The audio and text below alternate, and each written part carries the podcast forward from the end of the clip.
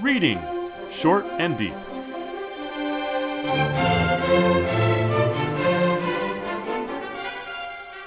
Hi, I'm Jesse, And I'm Eric. and today we're reading Short and Deep Dr. Heidegger's Experiment by Nathaniel Hawthorne, first published in the Knickerbocker, January 1837, as The Fountain of Youth. And I will give a little précis of the story, which is about a doctor named Heidegger who has claimed to receive a shipment from Florida of some of the water of the Fountain of Youth. He invites three um, male friends and one female friend over uh, to have a drink. And and what happens, Jesse? Um, I'm not sure. I, I'm not sure. I think the title uh, "experiment" is not really what's going on. I think it's a demonstration rather than an experiment. What do you think about that term? Because I, I think he knows exactly what he's doing. This doctor. I think you're right, but I, I think it would help people to get an idea of what he he does. Yeah. Okay. So he he invites them to observe as he drops a rose into a very old rose, a 55 year old rose that he's had in a book, um, pressed between the pages. He drops it in a vase full of this liquid of the fountain of youth, and it proceeds to grow young again, uh, rebloom and grow green and red, and then uh, he pours them uh, four glasses, and they enjoy the drink. Yeah, uh, eagerly. Um, I agree with you. It's uh, he, he know he knows what he's doing. I the way I view it. So what, what we discover is that that these people are old. We're told right in the beginning that they uh, really have become not simply old, but miserably old. Um, the businessman, Mr. Medbourne, has lost his money, and, and so on. Each of these people has had a youth which was promising, but an old age that gave the lie to that promise. Uh, the woman, uh, the widow Wycherley, is obviously a widow. Uh, so, to the extent that being married is supposedly a good condition, or happily married, a good condition for a woman in the uh, first third of the, the first 37 years of the 19th century in America, uh, she's failed at that. And her name sort of, you know, she's a witch, you know, there's something weird. Um, these disappointed people come to to Heidegger because he's invited them. And he, at one point, he congratulates himself on having picked this particular set of old friends.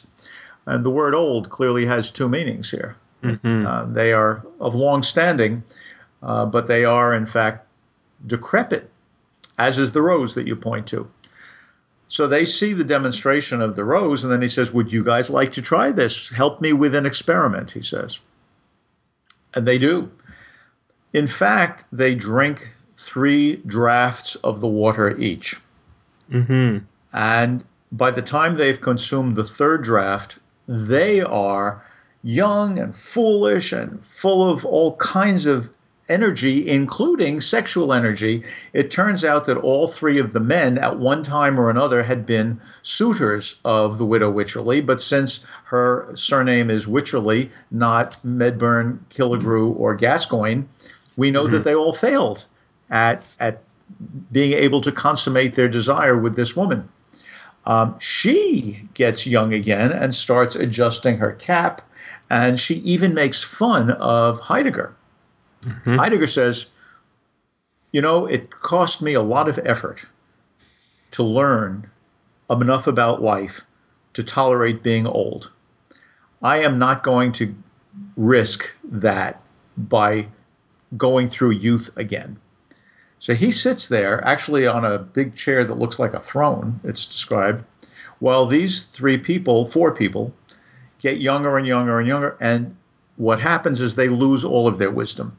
They start, the men start fighting each other physically over access to the widow. And the widow says to Heidegger, Would you like to dance, old man? I mean, she's she, all of these people who are miserable in their social conditions just because they have youth are disdainful of the man who gave them that opportunity.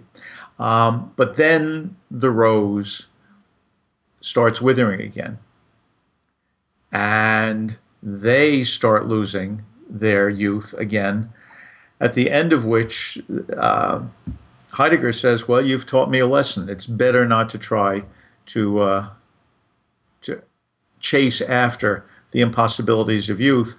But then the very last paragraph says that these four people had taught themselves no such lesson, and they are off to Florida to see if they can find um, de Leon's fabled Fountain of Youth. And that's the end of the story. So I have a lot of questions about it, and I but you've already given us one good one, and that is, do you think it's an experiment? You've asked.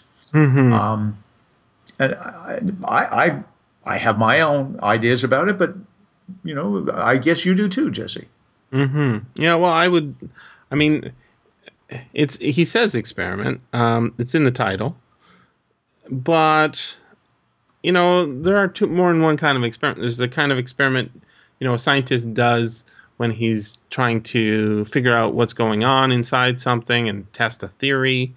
And then there's the kind of experiment that you do with students in a science classroom where you know what the results are, but you are trying to show students how uh, some certain reaction happens when you have done this experiment a thousand times. And to me, the description of the the the melancholy old creatures, right? These four characters and their various histories. Uh, seems to me that um, that Heidegger knows exactly what he's doing, and he's sort of, in fact, I think it's not even Heidegger. I think it's it's uh, Hawthorne knows exactly what he's doing because Hawthorne sort of he pokes his head into this story a couple of times at a, a couple of points, and he says, you know, whether this story is true or not, it's you know a nice fable, and um, and here's the various histories of these characters. So I, I, I, want to talk about those four characters and sort of you you said something very curious to me. You said they lost whatever wisdom they had had, or something to that effect. And I think they had no wisdom at all, and that just the infirmity of age had made them seem wise, perhaps. So uh, the Mr. Medbourne was a rich merchant who, we hear, gambled away all his money and is now as rich as a mendicant, which is, I, I think, a beggar. Uh, Colonel Colonel Killigrew uh, took on very many sinful pleasures, um, presumably drink and uh, whoring or something. Gout is the response, and pain is his lot, right? Um, Gascoigne was a politician of evil fame who now uh, doesn't even have the fame. He's now obs- so obscure as nobody even knows who he is. And the widow Wycherley, once a beauty, uh, was followed by scandal and now lives in seclusion because of that scandal. These are not a, a wise bunch. And when when Heidegger is about to pour them their refreshment, he he says, "Would you like to pause and just think about what you would do if you were young again, and what what policies you might have that would uh, make that renewing of life again a wise one, or you know, what would you do differently if you were young?" And they all refuse to answer his question. They laugh it off, and then of course they revert to their old ways uh, being lecherous after the same woman, fighting about themselves, knocking over the the glass uh, vase, uh, spilling the liquid, and running off to Florida to be fools again. It seems to me that this is uh, uh, some sort of fa- uh, you know biblical fable of some sort rather than a an experiment. I think that what you're saying is is is right. Um, in some ways, in, in many ways, but I, I would say that it's still an experiment. Uh, I think it's an experiment in many ways. I think the experiment is not to see whether or not people can become younger by drinking this elixir. The experiment is to see what will happen to those people when they become younger. I think that the experiment is not to test the liquid. The experiment right. is to test the people. Mm-hmm. And Dr. Heidegger is himself a bitter, bitter man. The the supposed wisdom that these folks have is the wisdom to know to stop struggling. Right? They've lost the ability to struggle in the world. And that is, in fact, a wise position if one recognizes what the world thinks of them. Uh, that phrase you quoted, uh, they were melancholy old creatures. The, mm-hmm. the narrator continues, who had been unfortunate in life and whose greatest misfortune it was that they were not long ago in their graves. Now, that, that supercilious, nasty, unsympathetic attitude I think is not the reader having a sense of what these four people think of themselves like gosh i wish i were dead. I mean mm-hmm. if you wish it enough it's it's easy to arrange right? It's somebody else saying these people would have been better off dead. And the question then is who? And one could think well this narrator or if you like, you can think that it he is a stand-in for the author. Um, Hawthorne perhaps would think that people who are old and have been uh, nasty in their youth should be dead, but I don't think that's so. I think he's making a more general, that is Hawthorne, a more general condemnation of what it means to chase after, arrogantly, to chase after the the promises that one thinks one can fulfill in youth. Because Heidegger himself has done the same thing. Heidegger's rose represents the fiancee he had who died 55 years ago on the eve of their marriage. She had become ill and he had given her an elixir of his own composition, mm. and she had died. Her name is Sylvia Ward. Sylvia means a woman of the forest or of the of nature. She hmm. should have been natural. She should have been beautiful. And the rose, after all, is traditionally the symbol both for romance and of the Virgin Mary right? There should have been something pure. And her last name, Ward, is either someone who guards or someone who is guarded, that is mm-hmm. kept safe. Sylvia Ward should have been the ward of Dr. Heidegger, but instead of caring for her properly, he arrogantly believed that he had the special wisdom to overcome nature and to make her whole when she was ill and his arrogance cost her her life and it cost him a lifetime of unhappiness. He also is a melancholy, in fact, bitter old creature. Mm-hmm. I think he had already run the experiment with the rose and knew that it would revert to its its pressed, withered state when he ran the experiment with his supposed old friends. I think this is a story in which we see a man consumed with Schadenfreude. He wants to say that his bitterness is the same bitterness that anybody would feel. And I think that the story as a whole is meant to let us know that the arrogance of youth, in fact, leads to unhappiness. We need to recognize that just like the waters of the fountain of youth, which in their chaotic mutual violence um, the vase, as you mentioned, gets knocked to the ground and broken and spilled, just as the waters of the fountain of youth can be spilled carelessly, accidentally, by indulging the high spirits of youth, so in fact can the youth that we are given. You know, that whatever energy and vigor we have at any stage in life can be wasted if we allow ourselves to do it.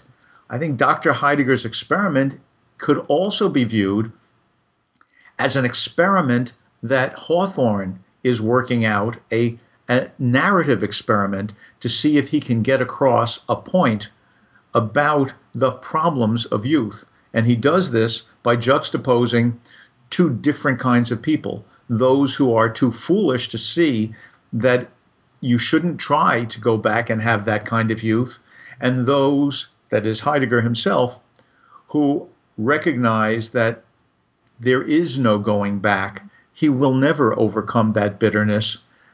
The best he can do, in his case, sadly, is impose bitterness on others. Mm.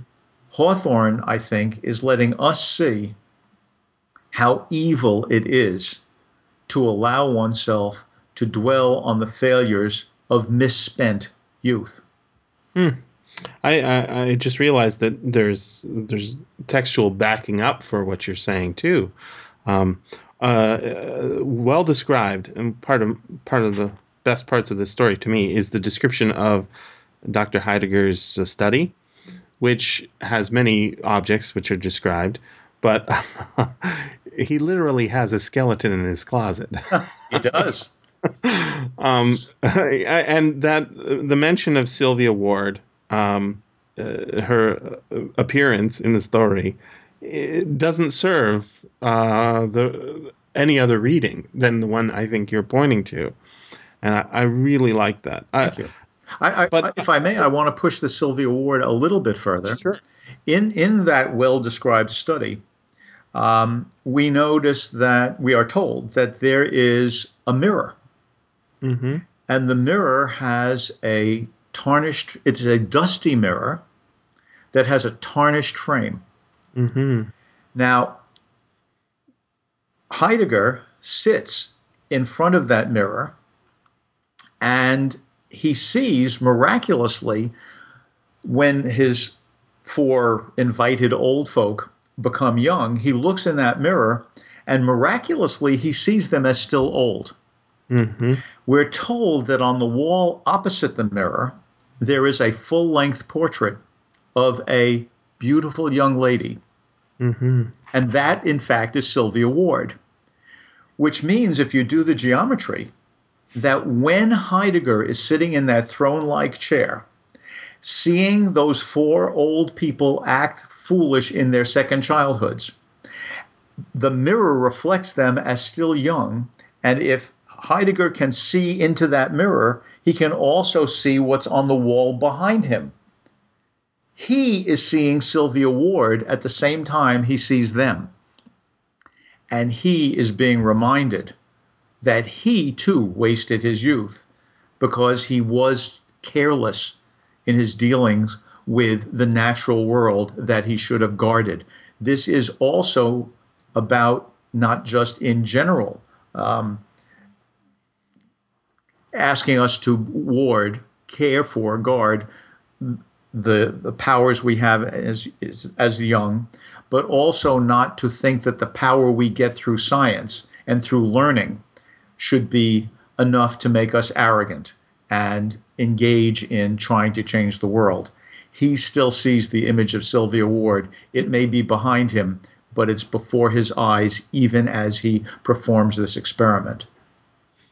Yeah, the, the there's a, another story by uh, Hawthorne that that sort of sa- says the same story, except we're much closer to it, and that's the birthmark, where uh, a young woman, beautiful, has uh, the doctor experiment upon her to get rid of the birthmark that it's not that bad. Other people wouldn't mind, but you know, perfection is perfection, and it's an imperfection on her cheek, a little birthmark on her cheek in the shape of a hand. He has to get rid of it. He ends up killing her in the process of removal.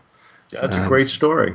It is a great story. In uh, in that story, um, Aylmer, the husband scientist, um, refers to the birthmark in the shape of a hand uh, on Georgiana's face. He refers to it as the fairy mark manual, manual meaning of the hand.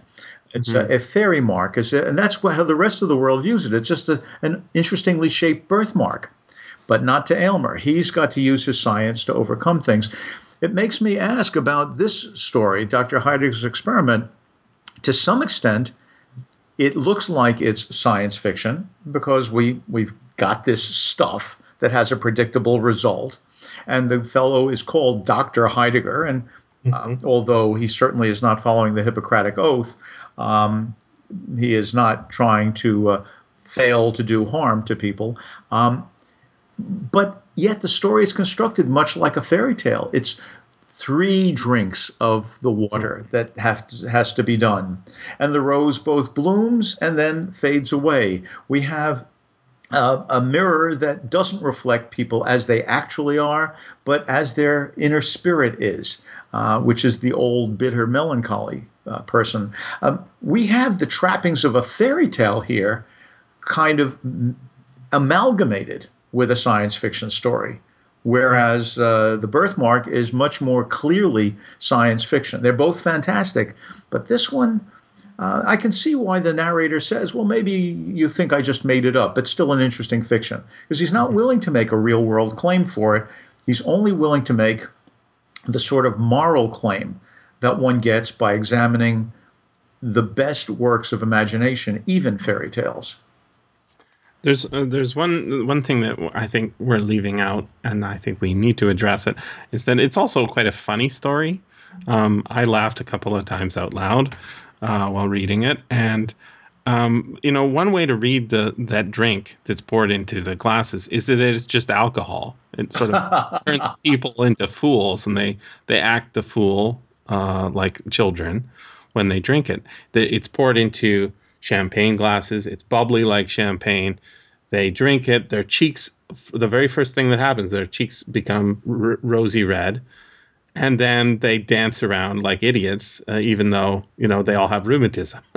he, when he sees them in the mirror, um, he is seeing them as they are, not as they they see themselves, perhaps. Oh, that's but, great, Jesse. That is it, terrific. And the experiment is simply whether or not Heidegger can fool them into thinking that ordinary alcohol right. is the elixir of youth. Lovely it's it's cute, but the, the the the sign to me that this is this has got a lot of comedy in it is the the the final description of or well not the final one of the final descriptions of the chamber the the study and it it's about the the book which I I like to think is the Necronomicon because of because of uh, various descriptions it has but I, I want to read this section because I think it's wonderful.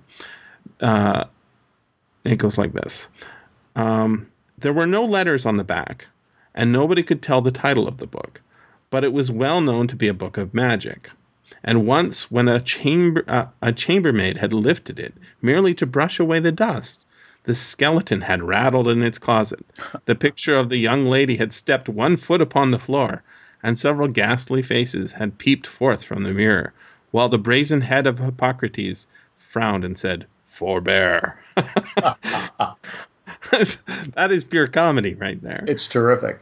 But and and it is in keeping it's that it's it's uh, in keeping with what we've been saying so far because mm-hmm. the the book says you know don't do it, mm-hmm. but but he's doing it.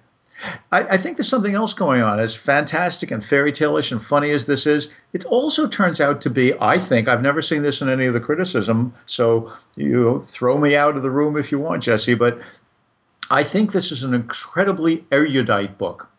Mm-hmm. Um, I mean, story. All of the names, not just Sylvia Ward, have meanings. So um, it turns out that that Heidegger, I mean, there are a lot of Heideggers, and Martin Heidegger is most well known today, but would be irrelevant in 1837. Um, we should just in order to justify this, it's important to know that that Hawthorne was well read and well educated and lived in Europe for a while. In fact, his first novel is based on his experiences living in uh, in Italy, The Marble Faun. Um, but he also lived in London. Heidegger, there was a man named um, John uh, Jacob uh, Heidegger, who was born Johann Jakob Heidegger in Switzerland, who in the middle of the 19th century, okay, uh, was in fact a very famous impresario in London who staged opera and was well known for putting on remarkable, remarkable displays. Okay, now, why should I mention that? Um, is that what our Dr. Heidegger is doing? So, who is Medbourne?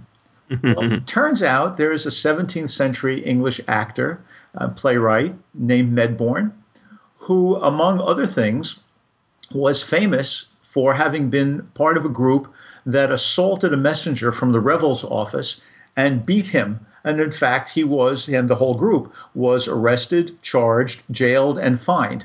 The Revels office was the Crown office in charge of censoring lewd plays on or anti uh, anti-governmental. I mean, it was the official censorship office of the English Crown, and Medbourne did not want the, the messenger from the Revels office to be able to get to the theater in order to stop the performance. So they they waylaid him. Right? They wanted to do stuff that was forbidden.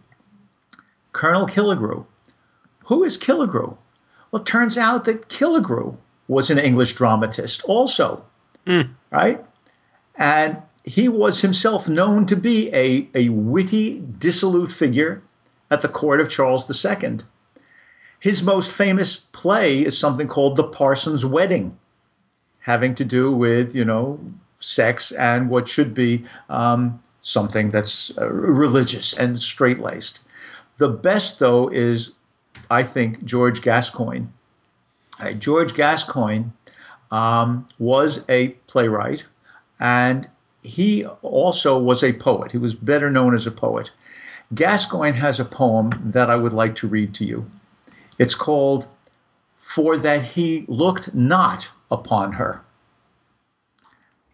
You must not wonder, though you think it strange, to see me hold my lowering head so low, and that mine eyes take no delight to range about the gleams which on your face do grow. The mouse which once hath broken out of trap is seldom enticed with the trustless bait, but lies aloof for fear of more mishap, and feedeth still in doubt of deep deceit.